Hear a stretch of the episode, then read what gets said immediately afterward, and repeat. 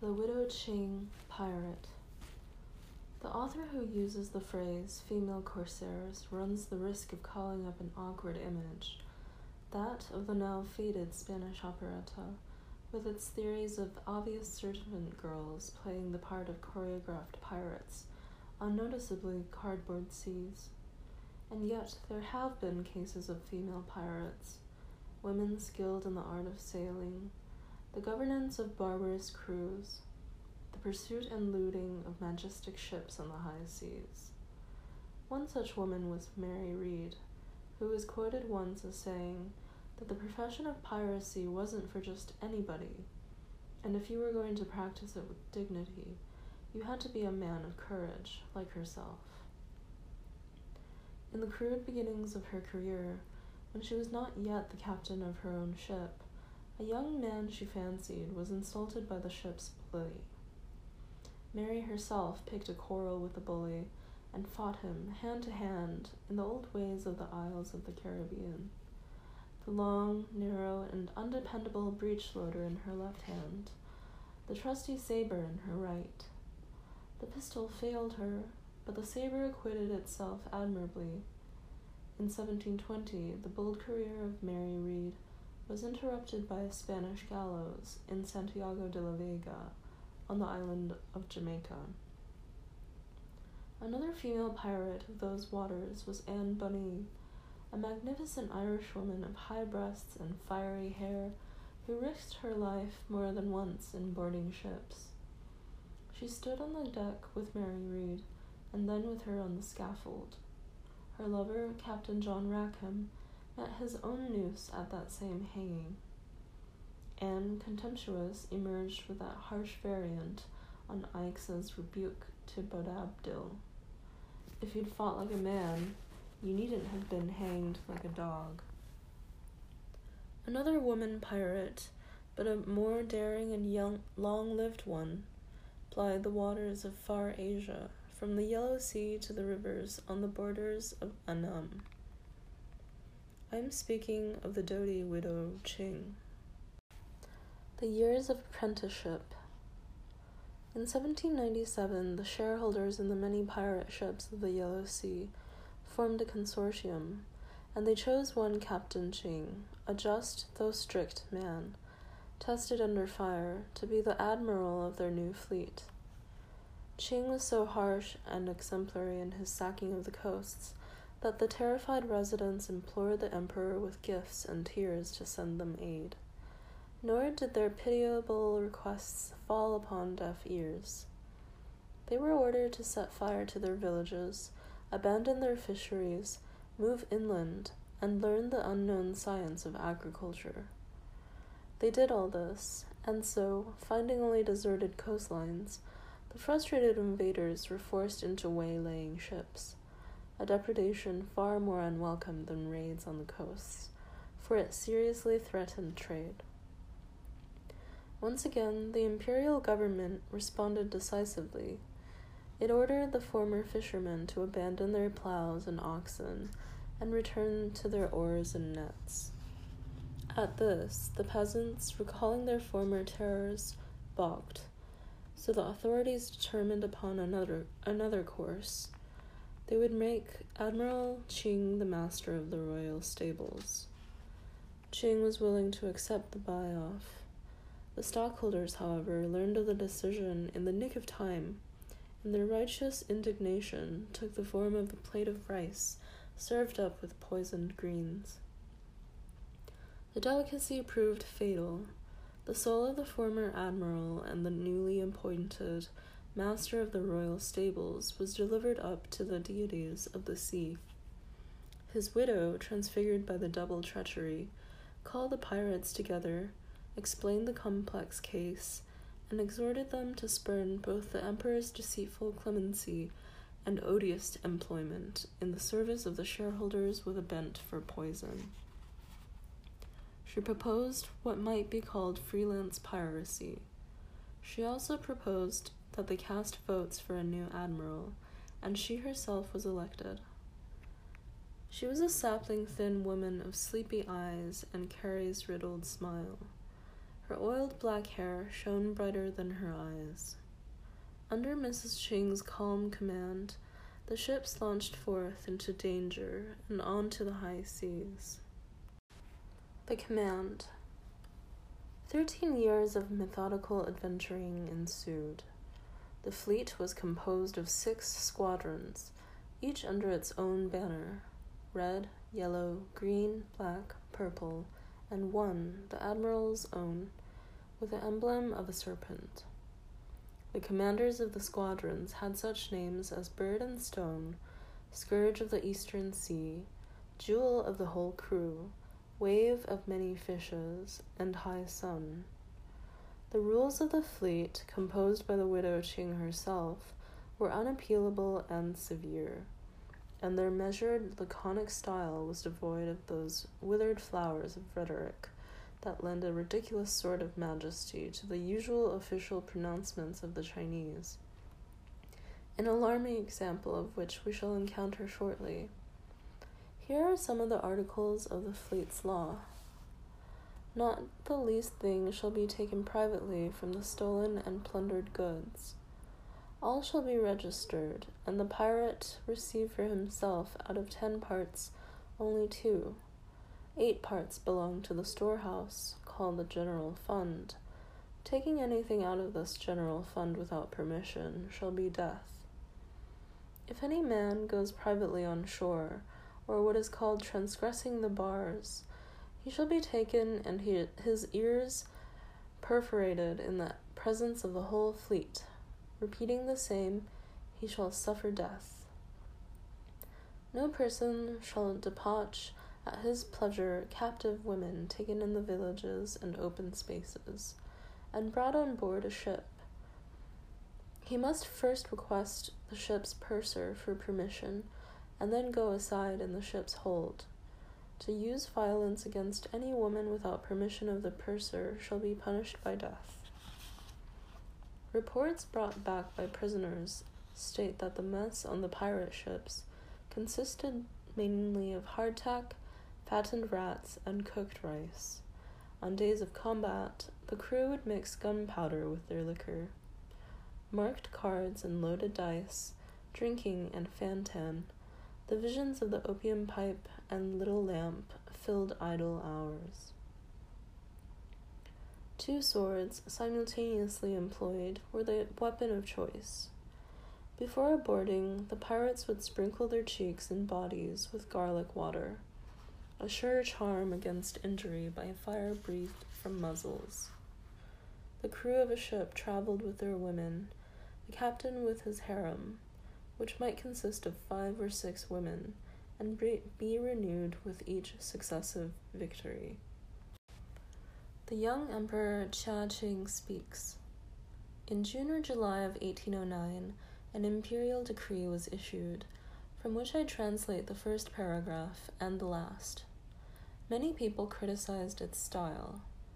Miserable and injurious men, men who stamp upon bread, men who ignore the outcry of tax collectors and orphans, men whose small clothes bear the figure of the phoenix and the dragon, men who deny the truth of printed books, men who let their tears flow facing north.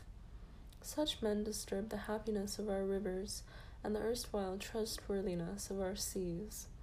Days and night, their frail and crippled ships defy the tempest. Their object is not a benevolent one.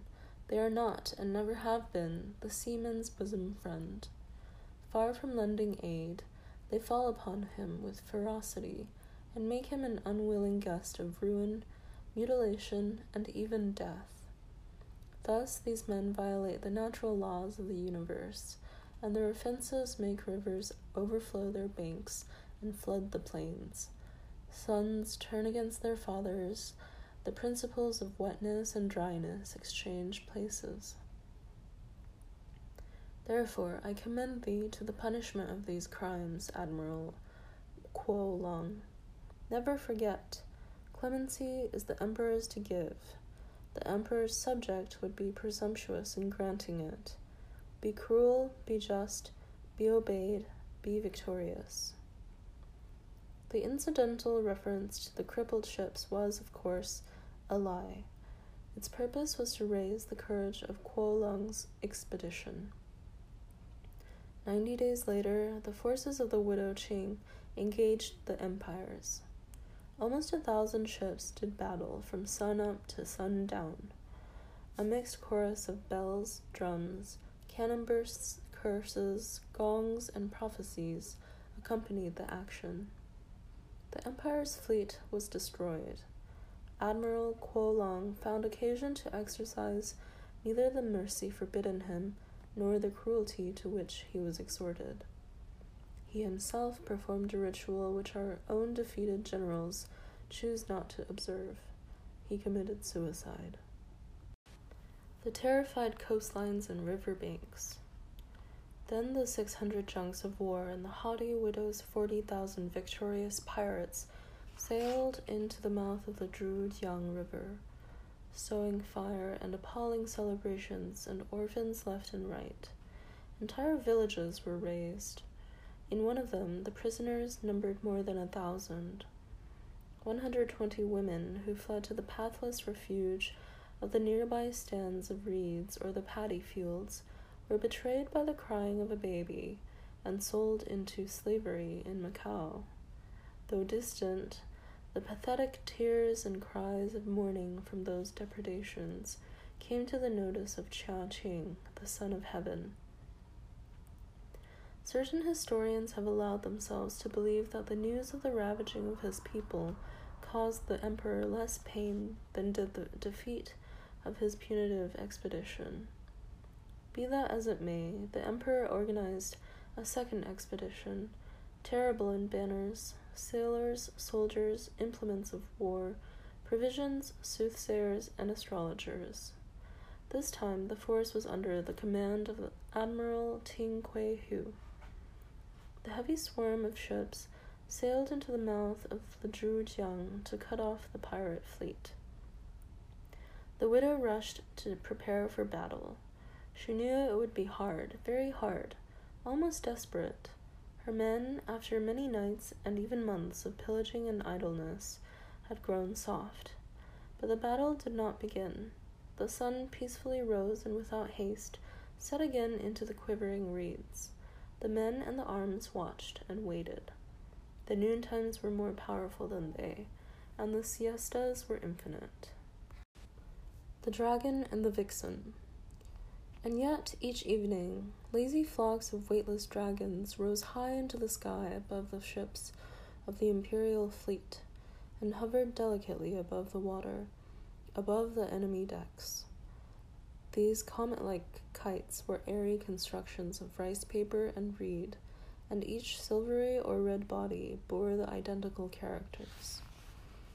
The widow anxiously studied that regular flight of meteors, and in it read the confused and slowly told fable of a dragon that had always watched over a vixen, in spite of the vixen's long ingratitude and constant crimes. The moon grew thin in the sky, and still the figures of rice paper and reed wrote the same story each evening, with almost imperceptible variations. The widow was troubled, and she brooded. When the moon grew fat in the sky and in the red tinged water, the story seemed to be reaching its end. No one could predict whether infinite pardon or infinite punishment was to be let fall upon the vixen. Yet the inevitable end, whichever it might be, was surely approaching. The widow understood.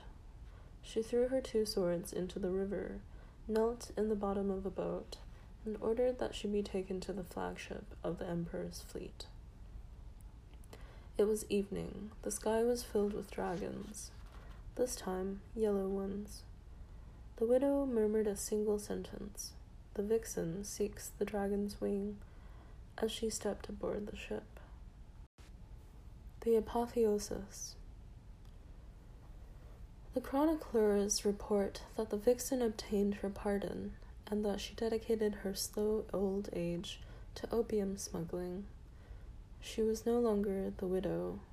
She assumed a name that might be translated the luster of true instruction. From this period, writes a historian, ships began to pass and repass in tranquillity. All became quiet on the rivers and tranquil on the four seas. People lived in peace and plenty. Men sold their arms and bought oxen to plow their fields. They buried sacrifices, said prayers on the tops of hills, and rejoiced themselves by singing behind screens during the daytime. Monk Eastman, purveyor of inequities. The Toughs of One America. Whether profiled against a backdrop of blue painted walls or of the sky itself, two toughs sheathed in grave black clothing dance, in boots with high stacked heels, a solemn dance, the tango of evenly matched knives, until suddenly a carnation drops from behind an ear, for a knife has plunged into a man whose horizontal dying brings the dance without music to its end. Resigned, the other man adjusts his hat and devotes the years of his old age to telling the story of that clean fought duel. That, to the least and last detail, is the story of the Argentine underworld. The story of the thugs and ruffians of New York has much more speed and much less grace. The hero. Those shifting dodges, as tedious as a game of masks in which one can never be certain who's who, fail to include the man's true name. If we allow ourselves to believe that there is such a thing as a man's true name, the fact is, the name given in the Records Division of the Williamsburg section of Brooklyn is Edward Osterman, later Americanized to Eastman. Odd, this brawling and tempestuous hoodlum was Jewish. He was the son of the owner of a restaurant that billed itself as kosher, where men with rabbinical beards might trustingly consume the blood and thrice clean meat of calves whose throats had been slit with righteousness. With his father's backing in 1892, at the age of 19, he opened a pet shop specializing in birds observing the life of animals, studying their small decisions, their inscrutable innocence, was a passion that accompanied Monk Eastman to the end. In later times of magnificence, when he scorned the cigars of freckled sachems of Tammany Hall and pulled up to the finest horror houses in one of New York's first automobiles, a machine that looked like the byblow of a Venetian gondola, he opened a second establishment, this one a front, that was home to a hundred purebred cats and more than four hundred pigeons, none of which were for sale at any price.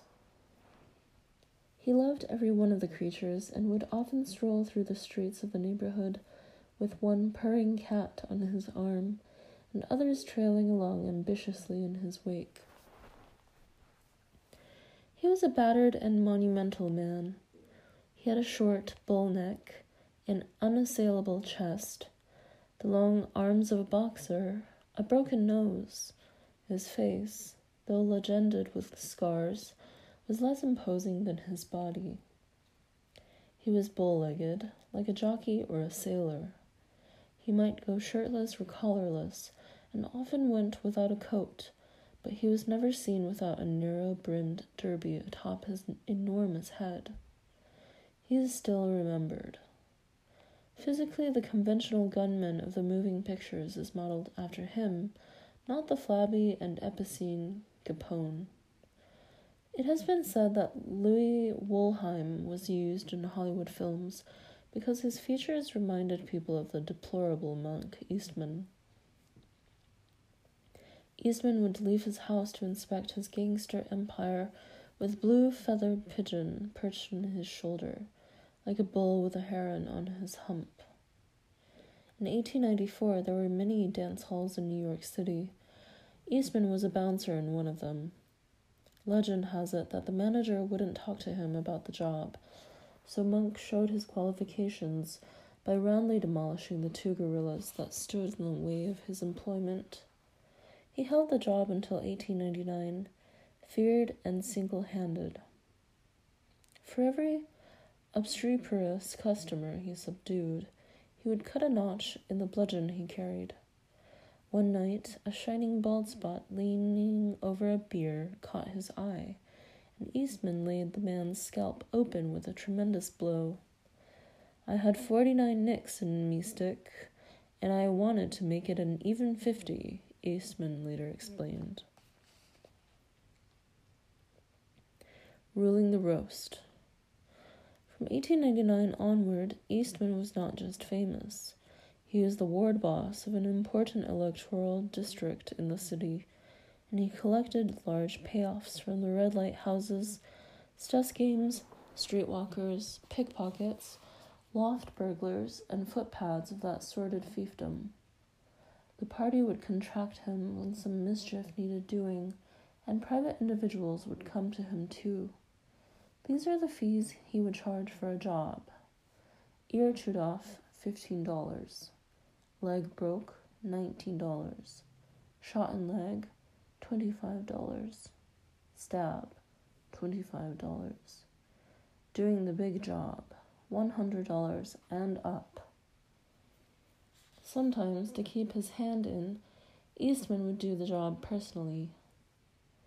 A territorial dispute as subtle and ill humored as those forestalled by international law brought him up against Paul Kelly, the famous leader of another gang.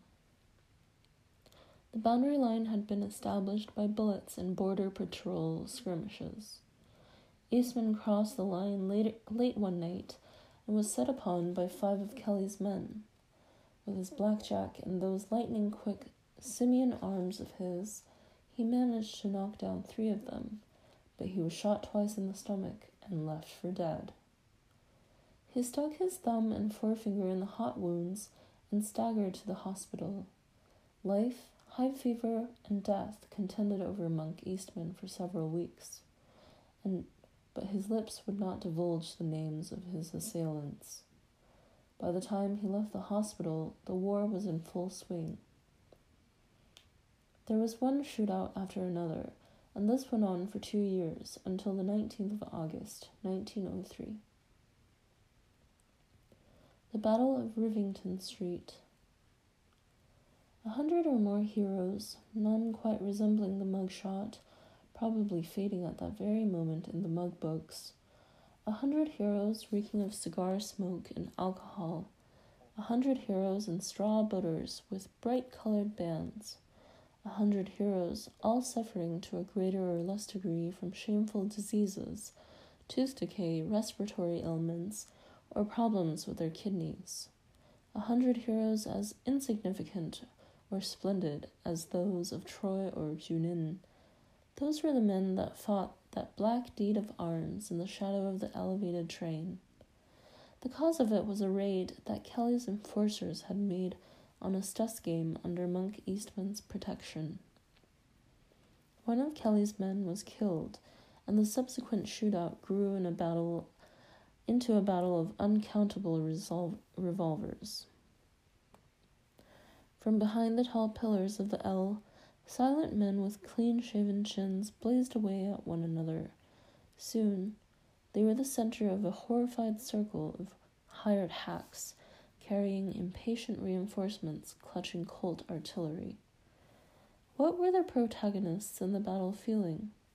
First, I believe, the brutal conviction that the senseless, deafening noise of a hundred revolvers was going to annihilate, annihilate them instantly.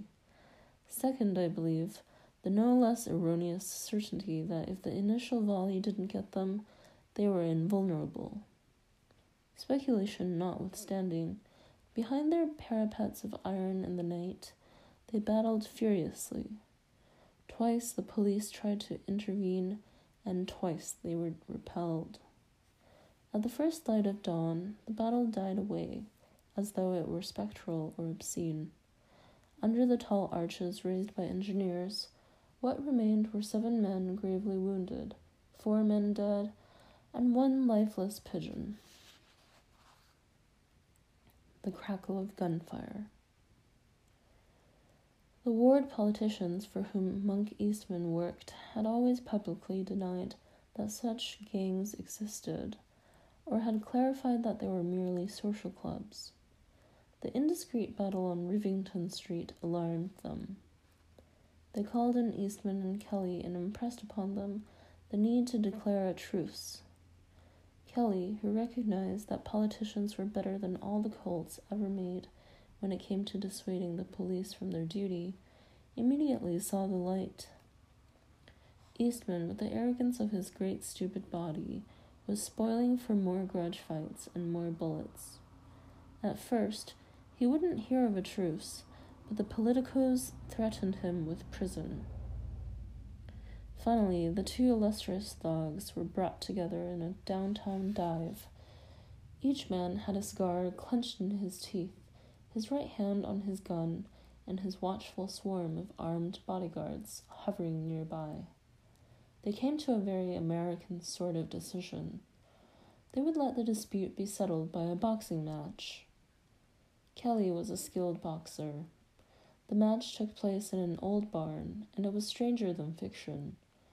140 spectators watched toughs in cocked derby hats and women in mikado tuck ups, the high piled, delicate hairdos of the day.